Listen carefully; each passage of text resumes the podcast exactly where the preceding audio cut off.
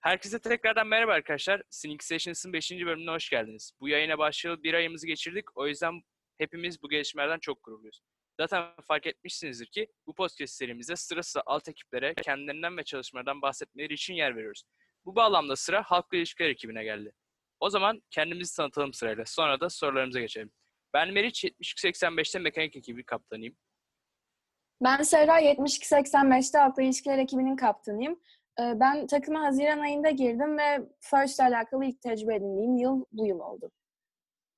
Merhaba ben de Cansu. Diyarbakır Halkla İlişkiler ekibindenim. 72-85'e geçen yıl Haziran ayında katıldım. Benim ilk tecrübemdi, FRC tecrübemdi bu. Ama onun öncesinde Neferlerle beraber yaklaşık 4-5 yıldır First ile ilgileniyorum.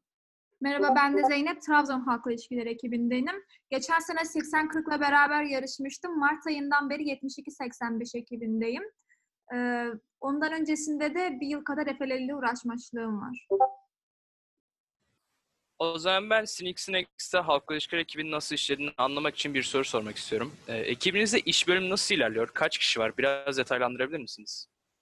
Ben bahsedeyim. Aslında halkla ilişkiler dediğimiz şey çok geniş bir kavram. Özellikle mesela büyük şirketlerde görüyorsunuz PR ekibi ise gözler önünde de öyle lanseleniyor bu şirket. FRC de aslında bir şirket simülasyonu olduğu için her ne kadar PR ekibini çok detaylı alt ekiplere bölmesek de sezonda organize olmamıza yetecek şekilde alt ekiplere böldüğümüzü düşünüyoruz. E, Alt ekiplerimiz ise tanıtım, tasarım ve sponsorluk olmak üzere üçe ayrılıyor. Genel iletişim kanalları, kanalları olarak e, biz Discord, Trello, Google Drive ve WhatsApp'ı kullanıyoruz. Seyra'nın biraz önce bahsettiği küçük ekiplere ek, özellikle bazı yurt dışı takımları halkla ilişkileri, sosyal medya, ödül yazıları ve business de ayırıyorlar. Yabancı takımlar ne kadar veri alıyor tam bilmiyorum işin aslı ama biz takım olarak hem halkla ilişkileri sayımızın yeterli olmadığını düşündüğümüz hem de farklı illerden üyelerle yürütmenin zor olacağını düşündüğümüz için uygulamıyoruz bu takımı. Alt ekibinizin kendi içinde de bölümler olduğundan bahsettiniz. Acaba sezon içinde de herkes kendi alanından mı sorumlu oluyor yoksa değişiklik gösterebiliyor mu? Ee, öncelik olarak herkes kendi alanındaki görevlerini bitirmekle sorumlu oluyor tabii ki de. Ama diğer tarafta da fikir belirtebiliyor ve çalışma yapabiliyoruz. Ee, mesela örnek olarak ben takıma girdiğimden beri ne kadar PR alt ekibim, e, sponsorluk ve tanıtım olsa da aynı zamanda tasarımdaki arkadaşlarla beraber de çalıştım. Bu şekilde. Birçok takımda ödül yazıları alt ekibi olmasına rağmen Sneak Snacks'te böyle bir bölünme göremedim. Ee, sezon içinde ödüllerle ilgilenen kişileri nasıl belirliyorsunuz? Aslında halkla ilişkiler ekibi sadece bir sezonda çalışmadığı için bizim için bunu belirlemek bir yıla yayılıyor diyebilirim.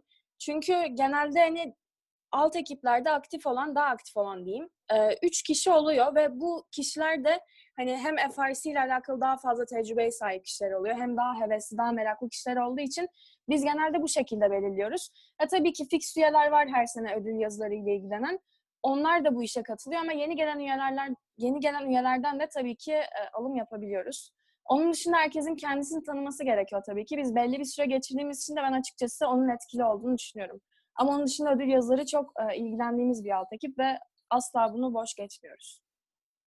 Sponsorluk aslında rookie takımlar başta olmak üzere birçok veteran takımın için büyük bir sorun. Peki sizden sponsor bulma konusunda üç püf nokta istesem Aslında benim bu konuda takımlara ilk olarak tavsiyem LinkedIn kullanmaları. Çünkü takımların ve kendi takım üyelerinin LinkedIn hesabı olması e, firmalarla iletişime geçebilmek açısından büyük bir avantaj.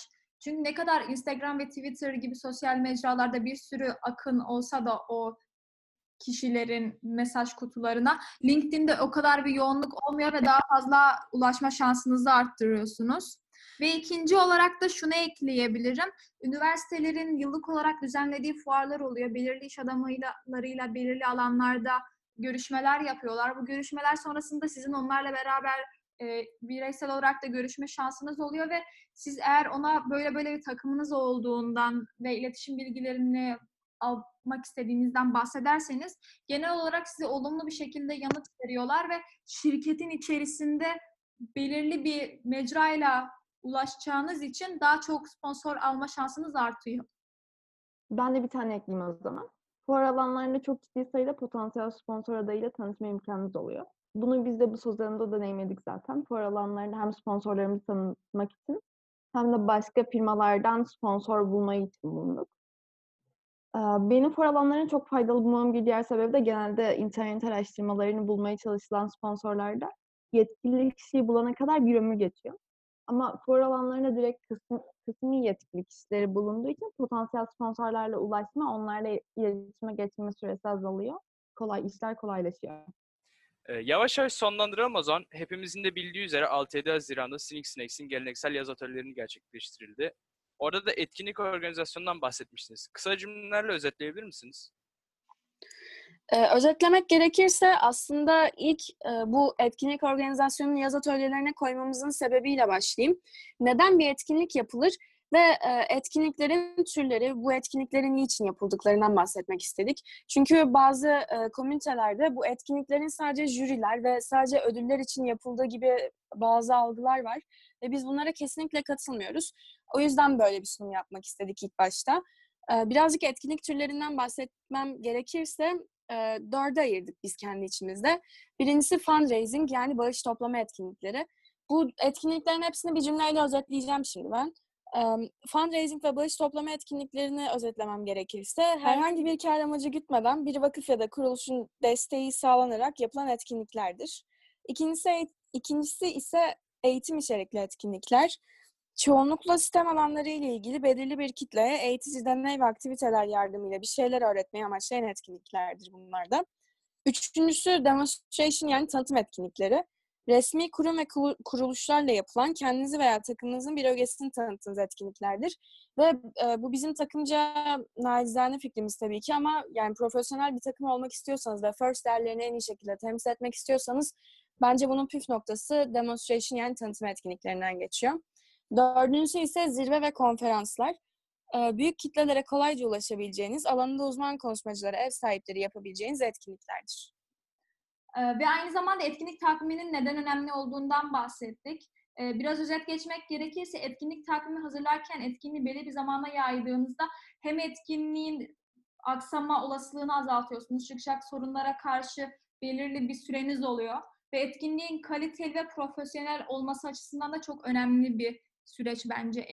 Etkinlik organizasyonu atölyemizin büyük bir bölümünde şu anda bizim de etkinliklerimizde uyguladığımız 5 adımlı etkinlik organizasyonundan bahsettik. Bu adımlar sırasıyla fikir bulma, araştırma, planlama, duyuru, içerik, malzeme hazırlama ve son olarak da etkinlik düzenlemeydi. Her adım oldukça ayrıntılı bir şekilde sunumda açıkladık zaten. Atölyelerimiz, atölyelerimiz bir süre sonra YouTube kanalımıza da yayınlan- yayınlanacak. Sosyal medya hesaplarımızdan yayınlandığı zaman size haberdar edeceğiz zaten. İzlemediyseniz kesinlikle izlemenizi tavsiye ediyoruz. Çok şey kazanacaksınızdır. Aklınıza takılan bir soru olursa bize ulaşabileceğiniz kanalları biliyorsunuz zaten. Ee, o zaman son sorumu soruyorum. Sessions'ların mekanik ekibiyle olan bölümünde bu dönemi boyunca çok yoğun olduklarını söylemişlerdi. Hatta bunu ben söylemiştim. Ee, halkla ilişkiler ekibi için de aynı şeyi söyleyebilir miyiz? Benim fikrim söyleyebiliriz. Çünkü bizim alt ekibimiz hani daha demin de bahsettiğim gibi sadece bir yıl sezonu içinde çalışmıyoruz. Bütün sezona yayılmış çalışmalarımız var. Hani Zeynep vesaire de daha demin bahsetti. O etkinlik e, organizasyon tablolarının, etkinlik detaylandırma tablolarının çok yoğun olması sizin e, build sezonunda da ve sezon dışında da çok yoğun olmanızı sağlıyor.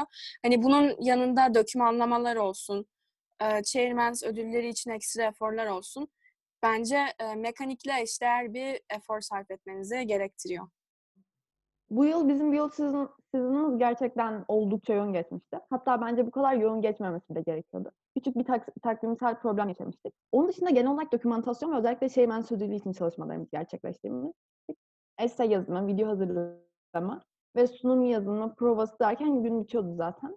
Her gün minimum bir, bir buçuk saat, hafta içi, hafta içi dışı her gün minimum bir, bir, bir buçuk saatte sadece sunum provasına gittiğini düşünürsek bayağı fazla çalışmıştık. Bir de ben burada şunu eklemek istiyorum arkadaşlarımın dediklerine. İkisine de katılıyorum. Ee, ama mesela build season döneminde mekanik genel olarak yoğun olsa da e, PR gerçekten bütün yani sezon dışında da yoğun, sezon içinde de yoğun. Çünkü sponsor arayışı ve etkinlik düzenleme yıl boyunca devam ediyor.